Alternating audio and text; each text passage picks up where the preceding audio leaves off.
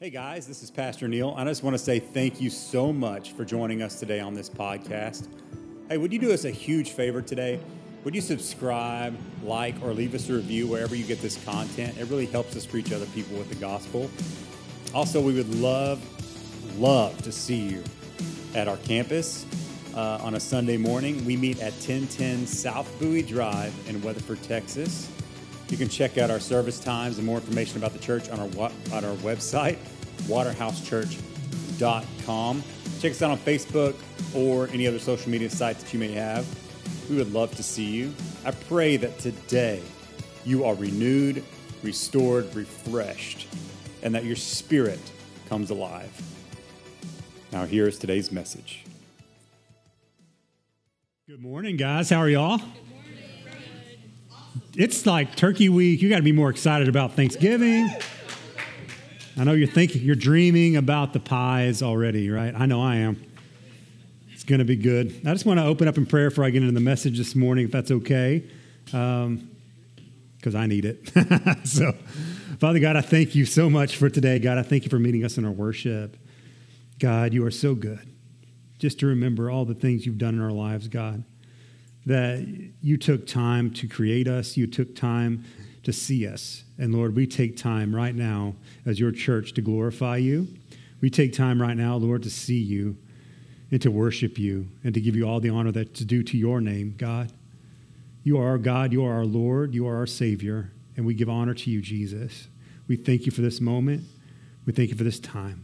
Lord, I pray that as I deliver this message, Lord, that your word spoken out of my mouth God, that you would open the ears to hear and the hearts to receive. And Lord, I thank you for what you've already done and what you're going to continue to do. And Father, I just take time right now to pray for those that are sick today, those that are hurting.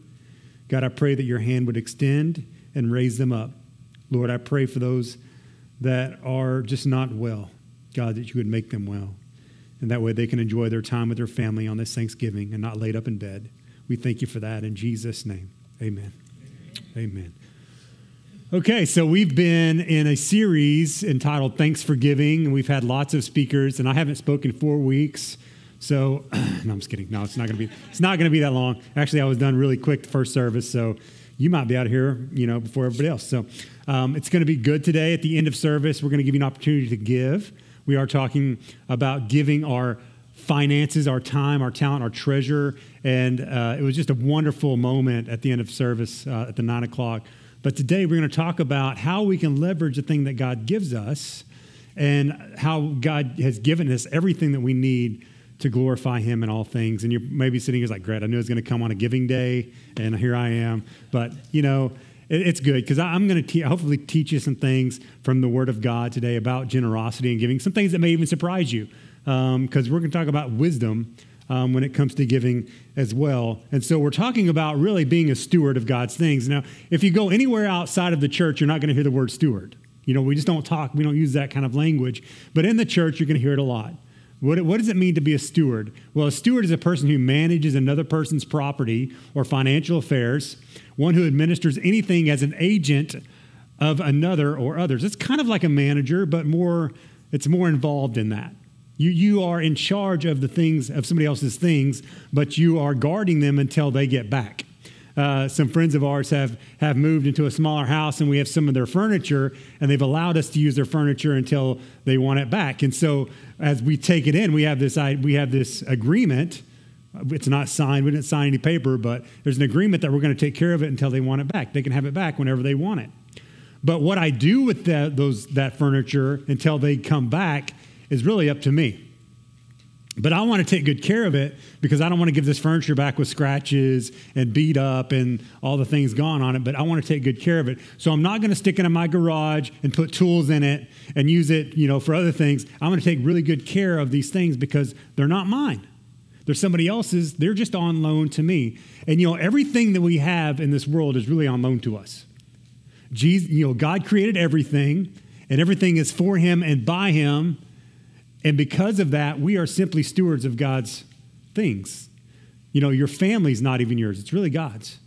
You know, your, your job is really not yours, it's really God's. Your house really isn't yours, it's really God's. We used to teach this class uh, called Financial, uh, it wasn't Financial Peace, but that's one of the Dave Ramsey. This one's called Crown Financial. And in that class, they would teach you about uh, learning to know that everything is God's. And there's a story in there about a man who he gets this brand new car. He's been wanting this car for a long time. Gets this brand new car. He drives it off a lot and then gets sideswiped. Like the, the, there's a big dent in the fender. He gets out, he jumps out, and he says, God, I don't know why you want a dent in your fender, but I'm good with that. So everything's God's. It's, and, and when, it's, when you turn things over to God, it's a whole lot easier to give it away. It's a whole lot easier to take care of it. And stewardship is really realizing that everything we have is God's and it's for Him and by Him. And He wants us to, it's on loan to us to use for the kingdom of God. That's everything our time, our talent, our treasure. And hopefully you've learned that through these series, this series. And if you haven't had the opportunity, you can go back online and listen to this series as we go on. And I just want to take a moment and thank you guys watching online today. We just want to say thank you for joining us. God bless you. Hope you're doing well and, and happy Thanksgiving. So, we're going to talk today about how we give our treasures, how we give our things, how we give our resources. And, and the number one thing we need to know is how we give it is a whole lot more important than what we give. How we give things to God is more important than what we give to God. And so, Paul is teaching the Corinthian church and his letter to the Corinthians on how to be good stewards and how to be generous with the things that God has given to them. Because in Jerusalem, there's a famine, and they're taking this collection up to help feed these people in Jerusalem. And so he gives them some guidelines on how to be generous and how to give in Second Corinthians. So if you have your Bibles, you can turn to Second Corinthians. We're going to be in chapter 9 and chapter 8 today. And so in Second Corinthians 9, 6 through 15, it says this. He's reminding the, the church, remember this, church. A farmer who plants only a few seeds will get a small crop, but the one who plants generously will get a generous crop. You must each decide in your heart how much to give. And don't give reluctantly or in response to pressure, for God loves a person who gives cheerfully. He gives this principle of giving. He's like, when you when you give extravagantly, you will you will you will reap extravagantly. And then he goes, and then when you give out of a joyful heart, that's what God truly wants for you. And so don't give out of reluctancy. Don't give out of pressure. Like today, we're going to take the offering. If you don't have anything, don't give up, get up in pressure and give your, you know, we're going to talk about this. Don't give your car payment, okay? We want you to be wise, and we're going to talk about wisdom as well. Don't give out of response to pressure. When you give to God, you should be joyful about it. When you get to serve on a Sunday morning, maybe you're serving in kids' church or in the nursery or up on stage, or maybe you're just a greeter and usher, not maybe, that's an awesome job, greeter. You get to do that and you give it with a heart of joy because you've already decided in your head that you're going to do that ahead of time. See, how we give is a whole lot more important than what we give. It's such a big deal to God. We see this in the very first offering that's given to God. We see this in Genesis chapter 4. There's these two brothers, they're giving an offering to God. It's the first recorded offering to God. And in this, you see how God accepts one brothers and he does not accept the others. So we're going to dive into this and see what is acceptable to God and why God didn't quite accept the other brothers' offering. And so Genesis chapter 4, verse 2 through 7 is recorded here. Later, she, meaning Eve, gave birth to his brother, which is, which is Cain's brother, and his name was Abel. When they grew up, Abel became a shepherd, while Cain cultivated the ground. It was a time for the harvest, and so Cain presented some of his crops as a gift to the Lord. Abel also brought a gift, the best. This is the difference, guys. This the best portions of the firstborn lambs. So the best and the first lambs from his flock. The Lord accepted Abel and his gift, but he did not accept Cain and his gift. And so this made Cain very angry, and he looked dejected. And so God comes in and he goes, Why are you so angry? The Lord asked Cain. Why do you look so dejected or rejected?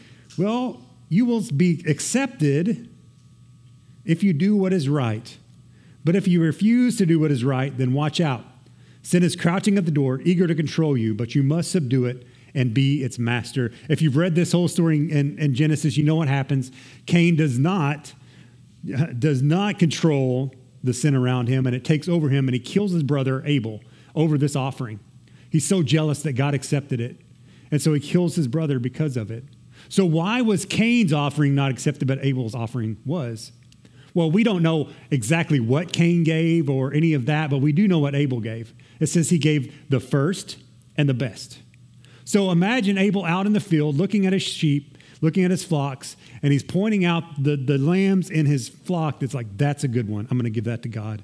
That's, that's the best. I'm going to give to God. This is the first. I'm going to give that to God. So he sets it aside for the Lord. And then when he goes to offer it, it's accepted because he does it under, under joy. He does it with the right attitude and the right motives. And he does the first and the best. Do we give God the first and the best? Or do we give God leftovers? Because I think that's what happened with Cain. Cain, we don't know this, but Cain was gathering up all of his harvest, and he's like, I got some of this left over, and it's kind of rotten, and it looks, there's some maggots in it, so I'm going to give it to God, and I'm going to burn it. And God's like, No, I am not going to accept that because it's not your first and best. You didn't put any thought behind it. You just gave me the leftovers.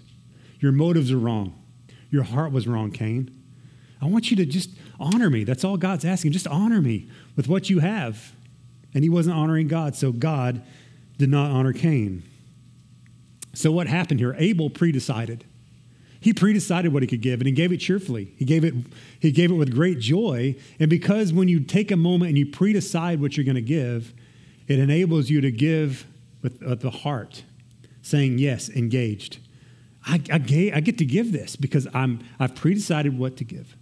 And I sent a letter out to several of you, or an email out to those updates and online about today. And, you know, I really encourage you to pre-decide what you're going to give today towards these three organizations.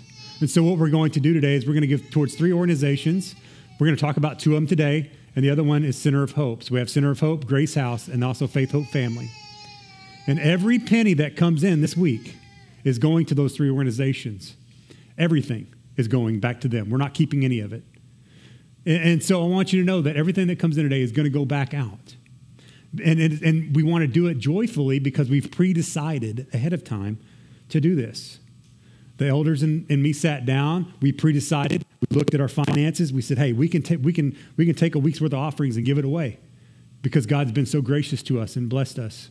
And so we want to give that away, and we want to bless the community through that. We pre-decided, and so we can give it joyfully.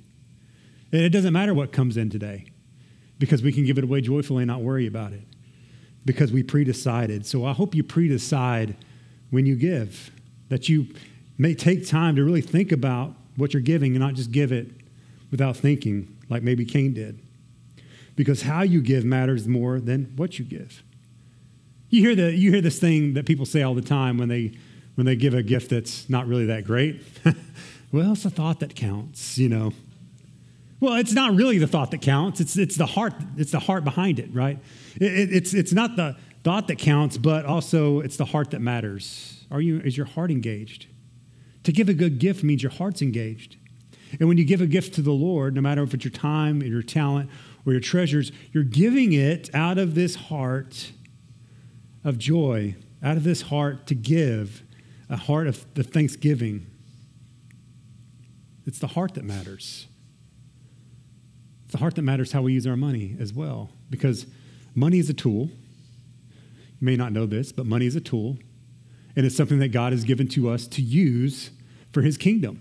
Yes, we get to use it and take care of our family, but for us as believers, we know that everything that God gives us is a tool to, to, to move the kingdom forward. And so, how do we use our money in a society? How, does, how do Americans use their money? Primarily these ways. Number one, it's for payments, right? You got to pay your bills. I have money, I'm going to pay, I exchange my money to pay this. And, and so I want to spiritualize this eh, for a minute and, and talk about how our wrong motives can be when it comes to giving. So often, I know I've been, I've been a, even when I first was a believer, I was even uh, guilty of this, is trying to pay God off. Like, God, I messed up so bad this week.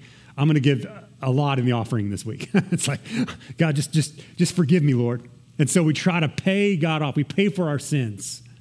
You know, you pay penance for our sins. And, and God doesn't work like that. You can't pay God off. God's got all the money he needs, right? He, the streets are laden with gold. What does he need from you? Why are you going to pay him off? Besides, Jesus paid it all for you anyway. If you're trying to pay off your sins, you might as well stop because Jesus paid it all. Just accept it. Accept that grace that Jesus has for you. And say, Jesus, I don't have to pay you back at all.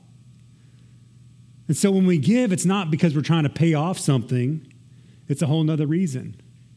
And so what else do we do with our money? Well, we bribe people. Bribes. It's like, hey, you know, if, if you do this for me, then, you know, I'll do this for you. We're like this with God. I mean, come on. We are. We're like, God, if, if I win the lottery, I promise I'm going to tithe on that. I'm going to give you 20%. I'm going to I'm going to help the you know I'm going to help all the orphans in Africa. God, I'm going to do all these things for you if you just give me the 2 billion dollar, you know, lottery jackpot. And so we try to bribe God. We're like, God, if you do this for me, then I'll do this for you. It's not how God works. That's not giving out of a generous heart. That's that's giving to get, or that's getting. Yeah, so you're like, God, you're praying that God would help you. So we even do this with our tithe. So, so, so many people, they'll tithe just so they can get back. They tithe 10% thinking, well, if I just tithe my 10%, then God's going to give me all this stuff back. Wrong attitude. You tithe and you give because you love God. And you're giving back to Him out of a heart of generosity and a heart of thankfulness. There's principles there in tithing, and I'm not going to get into those things. And God does bless you when you tithe, and God does bless you when you're generous, which we're going to talk about that. But that's not the, that's not the reason we give. That's not the reason we're generous. That's not being generous at all. That's just bribing God. And then there's tips, right? Now, I looked this up on Snopes to make sure that this is right, and they said it was wrong, but I still like the story, so I'm going to use it. so, the story I heard was that the word tips came from an English bar, and they would put a they put a jar up there, and it said T I P S, you know, T apostrophe I, to ensure prompt service, and you would you put the money ahead of time. And so that's that's where they thought they got this word. Now they can't guarantee that's where they got that word, but I think it's a good idea of how we use our money for God. It's like God, if if, you do a good job for me, God, I'm gonna, I'm gonna tip you. God, if, if you if you if you make this happen for me, I'm I'm I'm gonna give this. I'm gonna go to church this week. I'm going to give this week. I'm going to go to the neighbors. I'm going to talk to them about Jesus, right? It's like, God, if, if you do these things for me, then I'm going to tip you. And so often, you know, we can be like that. My pastor's message wasn't just, I'm not giving him any money. I'm not giving this church any money. And so we can tip God according to how well he served us that week. God help us if we do that. we, we, we can't tip God. What's he need? All he wants is obedience. All he wants is your heart. And here's the best way we give and use our money gifts. Well, what's a gift? It's a conscious decision out of love for that person. That's what a gift is. It's a conscious decision out of love for that person. And, and when you give a gift, you don't expect anything back, right? When you give to somebody, hopefully you don't expect to get something back. If not, then there's, there's a heart problem there. But when you give somebody a gift, it's because you love them and you want to express your love towards them. And so I know it's Christmas season and you you have your list of people you're wanting to buy gifts for, and then guess what? Somebody out of that list comes by and gives you a gift. And what's the automatic response? Come on, I gotta buy them something now. Oh man, I gotta buy this somebody a gift, and I gotta buy this person a gift, and I gotta repay them. That's that's not what God wants. He wants us just to give and, and be generous and give out of a heart of love, expecting nothing in return. When you give a gift, you don't expect anything in return.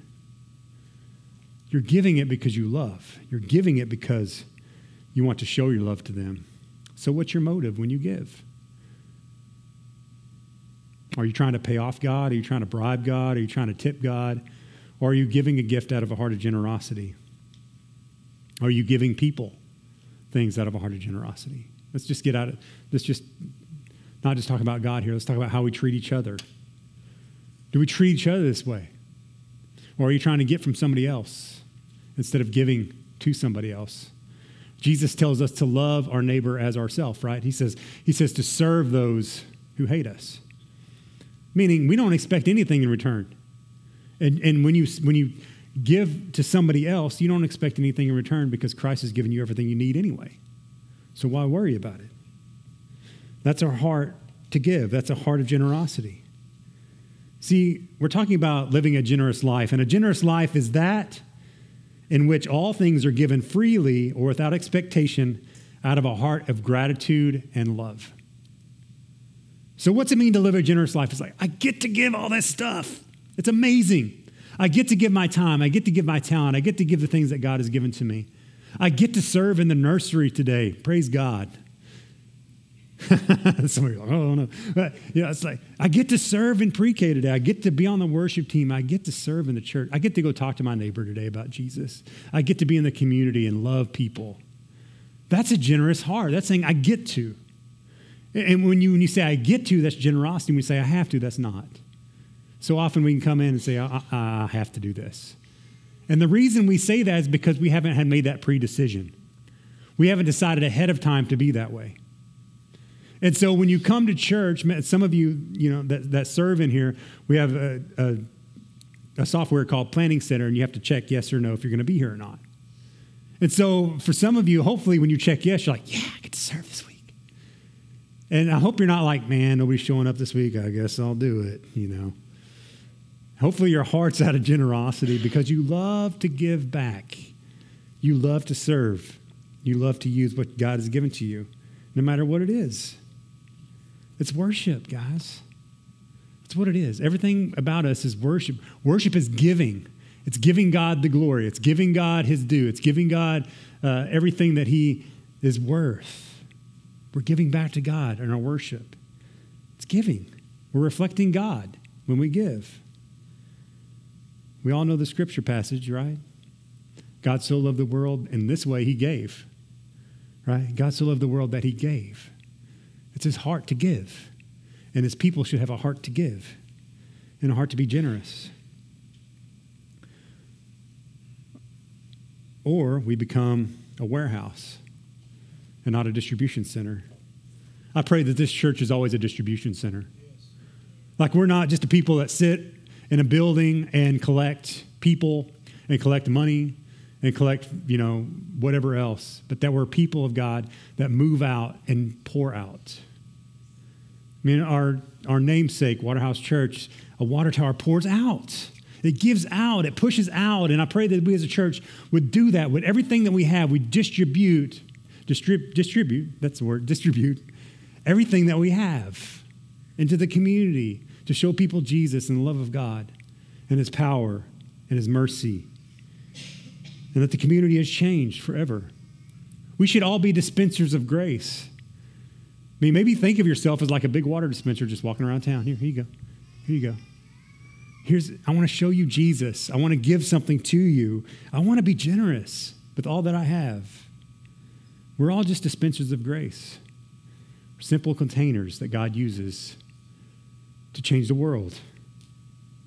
And be thinking, well, this container's not that great. He can use anything. God can use anything. You just got to be willing. You just have to be willing to let him do that. So, also, here's what happens when we give. Here's what happens when we live a life of generosity. Two things, really. But the, the biggest thing is this, and we'll break this down in verse 8 here and God will generously provide all that you need. So if you have a heart to be generous, God's going to give you what you need to be generous.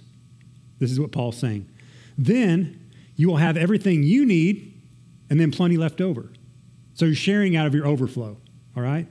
You're giving out of your overflow and plenty left over to share with others. As the scriptures say, they share freely and give generously to the poor. Their deeds will be remembered forever. For God is the one who provides seed for the farmer and then bread to eat. In the same way, he will provide and increase your resources and then produce a great harvest of generosity in you. What's he saying? He says, the more you're generous, the more God's going to enable you to be generous. The more you give, God's going to enable you to, to, to, give more because he trusts you with it. Because you're being a good steward with the things that he's given to you. Because you're, you're using the things for him and he's saying, thank you. Thank you. There's all kinds of passages about this. About God saying, you've been faithful with a little and I'll be faithful with much.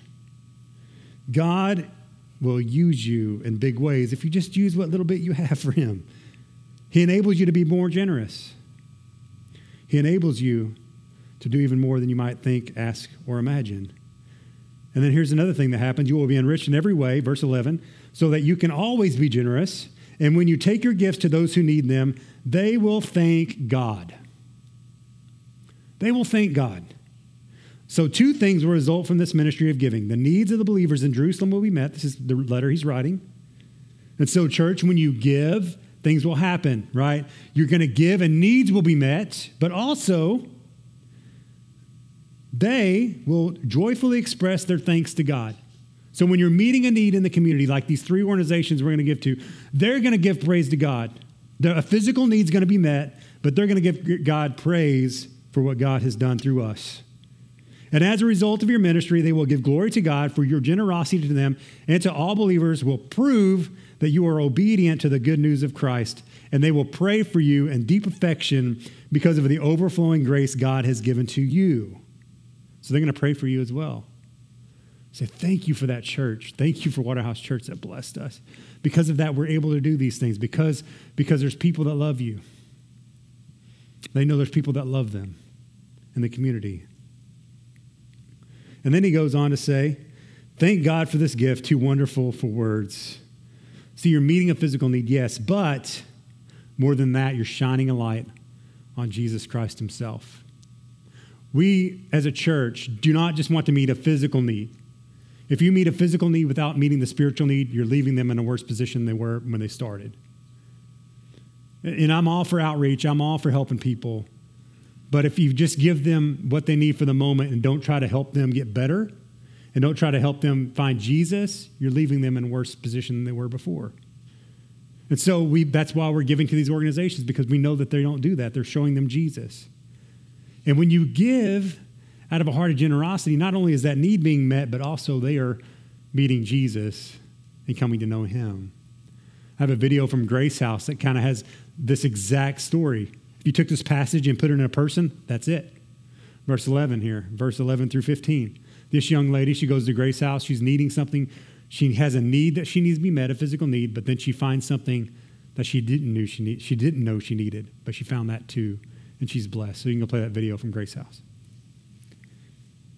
Facebook because I really wanted to take some parenting classes, but my hospital offered them for an outrageous price, and I just I couldn't handle that. So, um, I just I reached out on Facebook to Molly, and she said that there were y'all were actually starting a um, preparing for baby class within the upcoming weeks. Grace House has helped me by giving me resources and classes and even some material items that have helped me and my son. I have made meaningful relationships at Grace House with both the staff, volunteers, and even some clients. Um, I met one of my best friends through my Preparing for Baby class, and we're in contact every day. The class that impacted me the most at Grace House was a Bible study. It was actually my first Bible study ever, and through that, I found a church.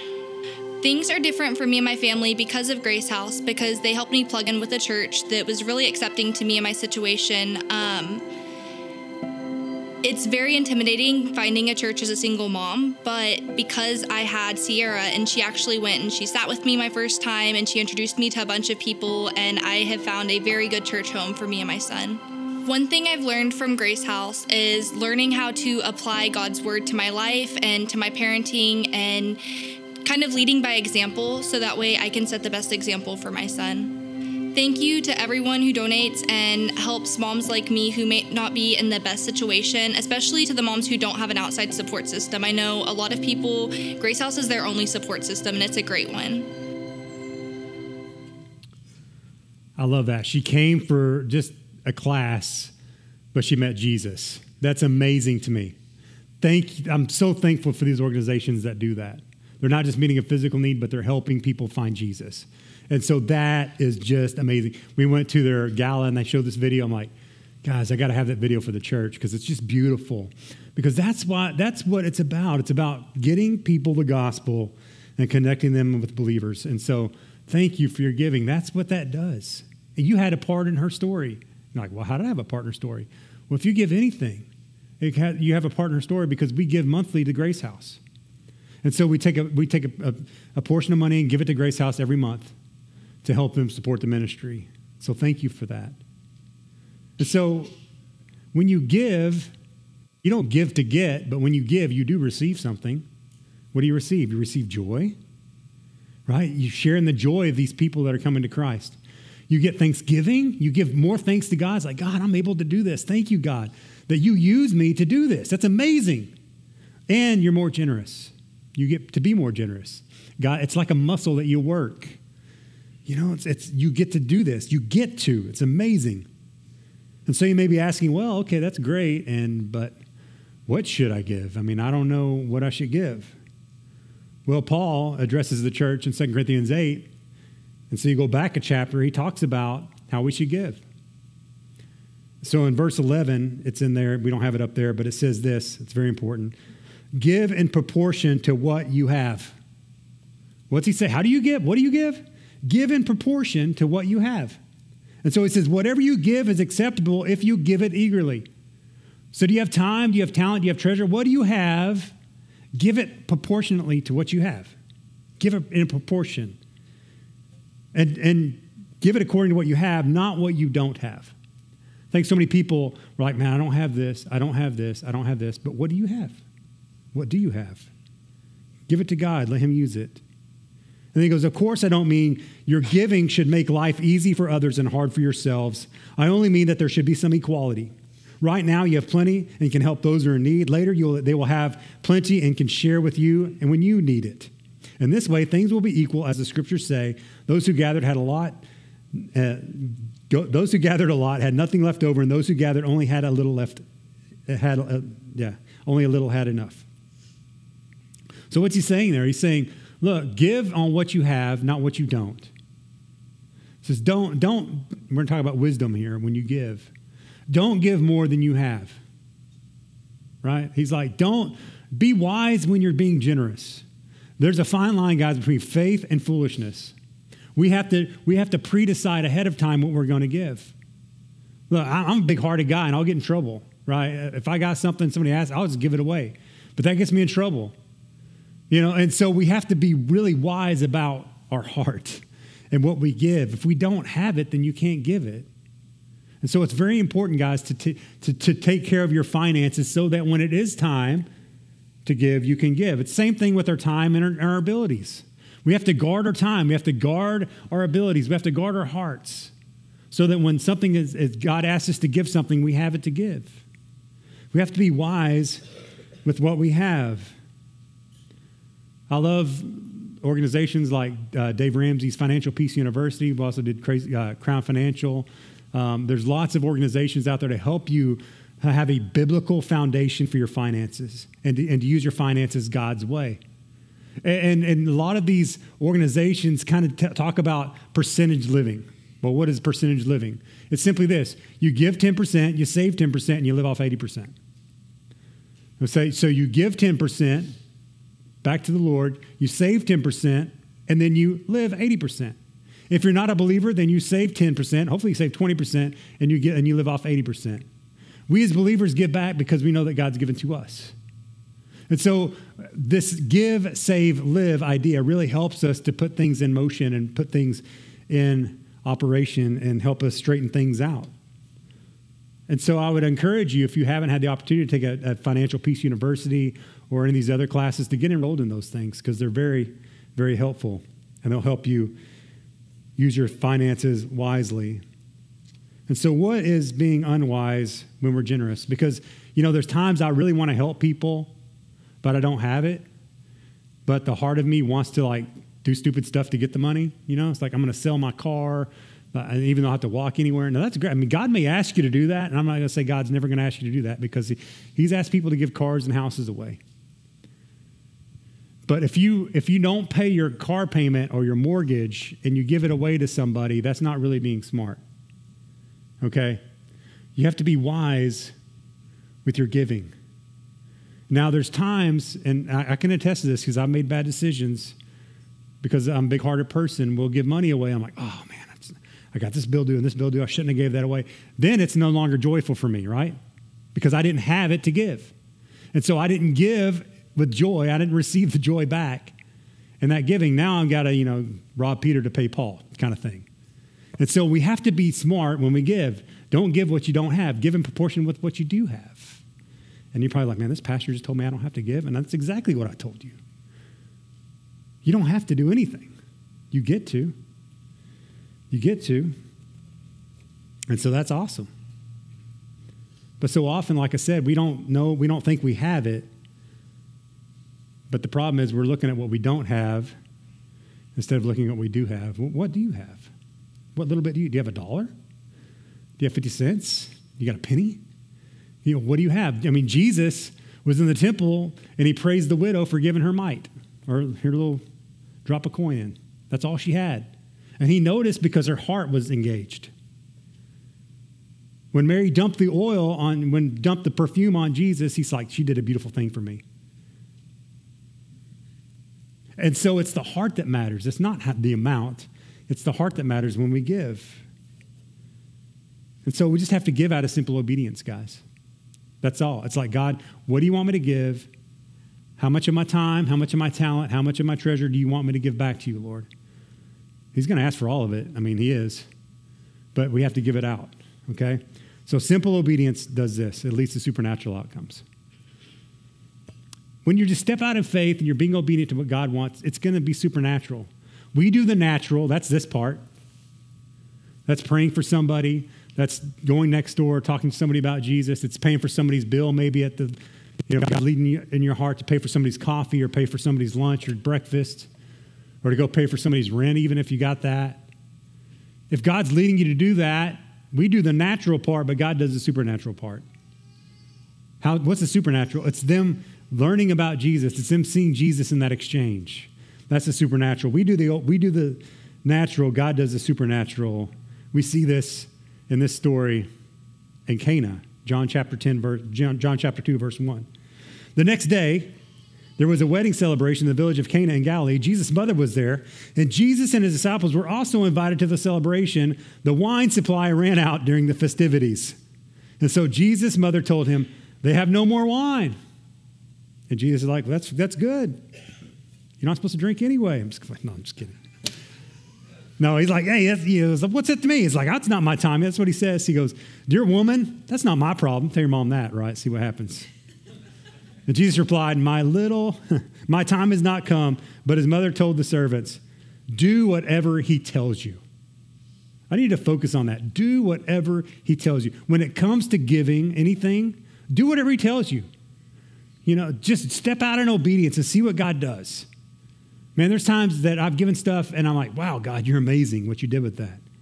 Give what, do whatever He tells you to do. If He's telling you to go talk to your neighbor about Jesus, go talk to him about, go talk to them about Jesus. Let Him do the miracle. All you got to do is the natural. He does supernatural. And so this is the natural that becomes the supernatural. Standing nearby were six stone water jars used for the Jewish ceremonial washing. Basically, these are jars you'd wash your hands and feet in. And so each could hold 20 to 30 gallons. And Jesus told the servants, Fill the jars with water. And when the jars had been filled, he said, Now dip some out and take it to the master of ceremonies. They're like, Why am I taking water to this guy? And so the servants followed the instructions anyway. They didn't ask why. They did exactly as Jesus told them to do.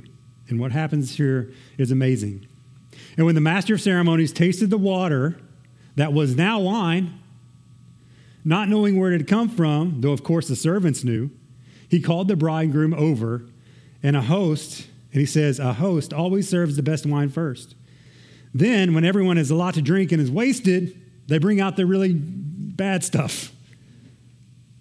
Then everyone has been a lot to drink. He, he brings out the less expensive wine, but you have kept the best until now. See, God works in this way. He does the nat- you do the natural, he does the supernatural. They had to naturally dip the water in and take it to the master ceremonies. Jesus did the supernatural. See, Mary came to the source of all things.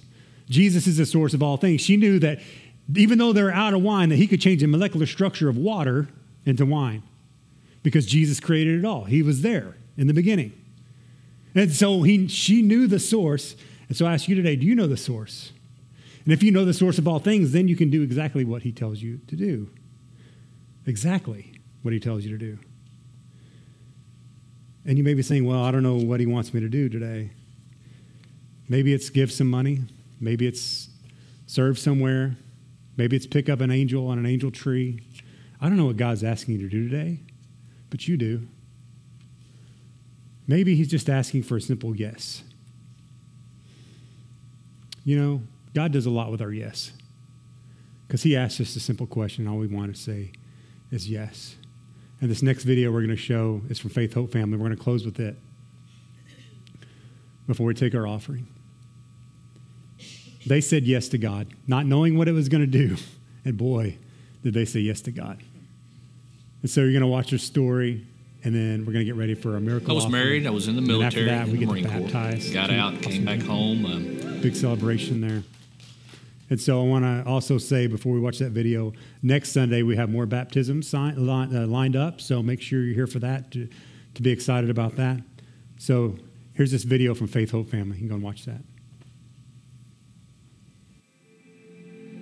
I was married. I was in the military, in the Marine Corps. Got out, came back home. Um, was just uh, living our life for each other. wasn't so concerned about what God had planned for us. We were just just doing our own thing, living for self, pretty much. Um, finally, did get back in church. We had two children, Quade and Quincy. Um, they were getting older. We decided that uh, you know we were both raised in church. We needed to have our kids in church, so we started going to church. Uh, wasn't long. We got plugged in. Was working with the youth. We just sat down and talked one night. and Says, you know, there's something more we're supposed to be doing. I said, I don't feel like this is it. So we went and talked to our pastor, and uh, he said the first thing to do is is surrender. Like, what am I surrendering to? And uh, he said, you don't know. You're just following God's will. He's called you to do something. You surrender to whatever that is. Okay, so we went down front, made it public, uh, surrendered to whatever He had in store for us. Three short weeks later, we get a phone call. Um, a lady, a friend of ours, had a friend that was pregnant. She was going to have a child. Um, wanted to know if we would be willing to take that baby. I was like, no, no, I'm done with kids. We've got our two. We've got our perfect little four-person family, a boy, a girl. A couple weeks went by. I was just sick. I couldn't sleep. I was miserable. Nothing was going right. And that was just God eating on me, telling me, you know, you're supposed to take this child. I didn't realize he was praying as hard as he was, and I didn't know God was working on him. But I knew that I wanted to take that baby, but I wanted it to be a mutual thing, and you know, it had to be a God thing, without a doubt. Came home from work one day, sat my wife down, and said, "Hey, uh, do you have contacts to get a hold of this girl? We need to. We're supposed to take this baby." She wanted to the whole time, so she was all giddy about it. Got a hold of her, and a few short months later, she was giving birth. We showed up there, was in the delivery room, came home with a a new pretty little girl. That was an experience. Of course, delivering both of mine was amazing, but when you see that baby and know that that baby's born addicted to drugs, you hold that baby just so helpless. And to realize that, God, you've taken this baby and you've pulled that baby out of that situation and you've trusted me. Mean, even crazy little me, you've trusted me with this baby. So, still not knowing this is what God had called us to do was to take in children. Um, we we went forward with the adoption process. That went on for about a year. Uh, we were finally uh, granted the adoption. Life was still good. We were still just clicking right along. Sitting here one day at the house, got a phone call from Holly's mom. Said, uh, "Hey, there's this lady that I know whose granddaughter had a baby, left it in the hospital. Said the state's going to take it if we can't find somewhere for it to go." So Holly told me this when she got off the phone. I told her, "Put your shoes on, let's go." So probably a three-hour period from the phone call, we're walking out of the hospital out of JPS with a uh, another newborn baby girl. A few short months went by after that. Um, we get a call from Nevaeh's mother that uh, had told us she knew she was going to prison and she was pregnant again. And she's like, um, I've got nowhere else for this baby to go. Would y'all be willing to come pick him up? I was like, yeah. So a few short months after that, we uh, get the phone call from the prison down in Galveston that she's giving birth. So we made the trip down there. Next day, we're leaving the hospital with him. Um, she had still stated that uh, on this one that when she got out, she wanted to come back and get him. He was like, "That'd be great. So get your life on track. Um, we can make that work." She gets out, gets out of prison. He's probably four or five months old at the time when she gets out. Calls us up and says, uh, "Hey, I'm I'm out. Bring me my baby." I'm like, "Well, no, it don't work that way. You're gonna have to uh, gonna have to prove you got a, a safe place for him. You're a fit parent. You can take care of him. Of course, that didn't ever work out. She called us a few short days after that and was like, "Hey, uh, yeah, yeah, I, this just ain't gonna work out. I can't do it. So in the meantime, before that, it wasn't two weeks after we had went to Galveston to pick up Isaiah. We get another letter from uh, another inmate in the Galveston prison that said uh, Noel had talked to her and said that we will we would house your child for you while they're still in prison because she had nowhere for her her baby to go.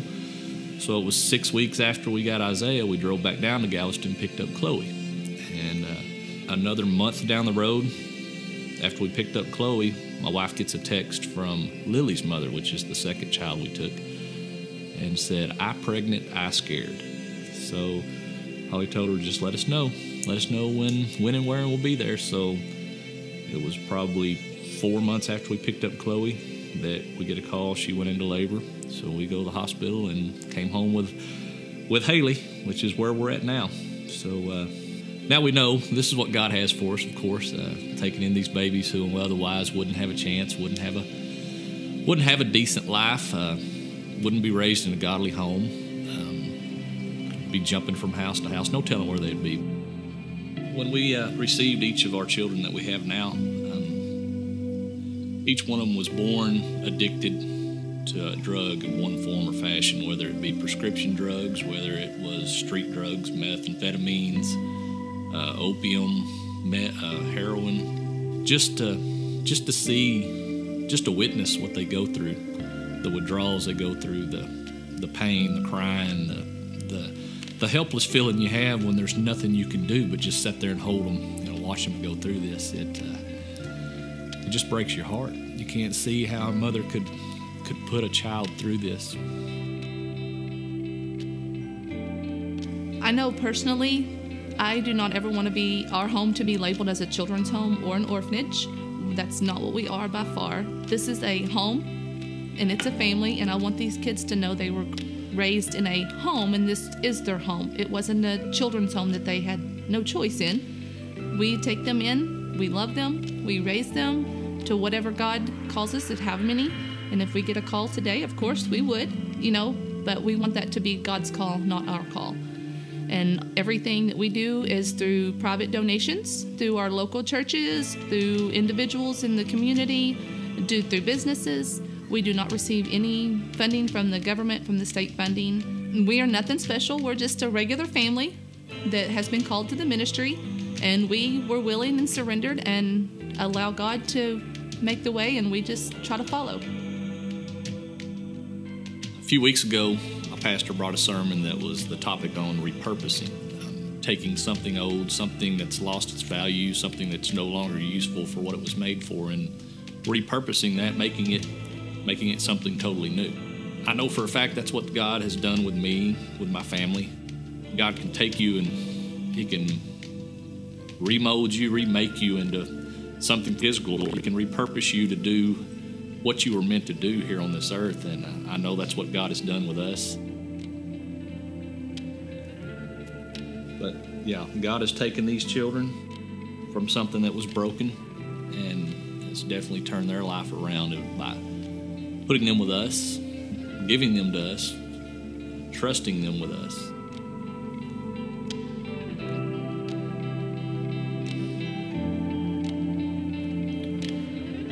Like I said, you never know what a simple yes will say will do. Actually, that's an older video. They have two more that they're taking care of as well. So they have seven total kids in their house that they've taken from all drug, you know, from from drug babies basically, and they love them. I think it's a beautiful picture of what Christ does for us. He takes us as unwanted and unnecessary, and he adopts us in. He brings us in, and he accepts us as family. That's amazing. That's amazing. Jesus chooses us. It's a miracle. And so, as you get ready for your offering today, I pray that you would ask the Lord today, What do you want me to do? What do you want me to give? And that you do what He tells you. Like I said, I sent those letters out to prepare you ahead of time and, and to know that these three organizations that we're supporting, they're good organizations. They're, they're they're making a difference in our community, and we want to make a difference in our community. If people don't realize that we're here in this community, then we're not doing our job as a church. And so we want to do this to make a difference in the community. And so I'm going to pray over this offering. As you get it ready, there's some envelopes next to you. And hopefully you've grabbed one. Um, you can write a check or put money in there or whatever. And then we're going to have a moment where you come forward and bring your offering and put it in this bucket. And me and my wife just want to say thank you for that. Now, a lot of you give online. Not a lot of people carry money or, you know, kids these days, what's cash, right? And uh, Or check. But you can give online in front of you. In one of the chairs, there should be one of these little uh, QR codes that says give online here. If there's not one, you can text 817 803 3131. You text that number and then just write the word give, G I V E and that'll allow you to give money. Like I said, everything that comes in from today to Saturday is going to go. So from today till next Saturday, it's going to go back in there. So um, you have all week to give. If you didn't come prepared, that's fine. Because like I said, I want you to be wise. And so here's what me and my wife do when when we're the, given the opportunity to give or to be generous. We pray together. We sit down and we, we pray and we ask each other, well, how much, what's God saying to you? And I'm like, well, what's God saying to you? You know? And, and so you'll be amazed at how many times we have the same number. Because what we'll pray and, and I'm like, I don't want to say that number. And she'll say, it's like, okay, that's what I was thinking. So that's good. So whatever, whatever God lays in your heart to give today, just give it and give it cheerfully today. If you can't give today, that's perfectly fine. Don't give out of compulsion. Don't give because you feel like you have to. Give because you want to. So, what's God telling you today? So, let's pray, and then we get ready to take our offering up. Father God, I pray, I thank you, Lord, for these offerings that are going to be brought to you. God, I pray that it would meet the needs of these, these amazing organizations. God, we're not a big church. We can't give millions, but God, what you give us, we want to give gratefully. God, because we want to make a difference. And Lord, I thank you for the opportunity. God, we love you. Lord, I pray that these that this offering would be a miracle not the amount, but what happens through it. God, that when it goes to these organizations, that more people find Jesus, more people find hope, more people can hear about you, and that more people are transformed and their lives are changed through your name. God, I pray that you bless this offering now in your mighty name. I pray that you bless the giver as well as the, those that, that, that get from it. We thank you for that, Lord Jesus. We love you for that. What an honor to give. Thank you, Jesus.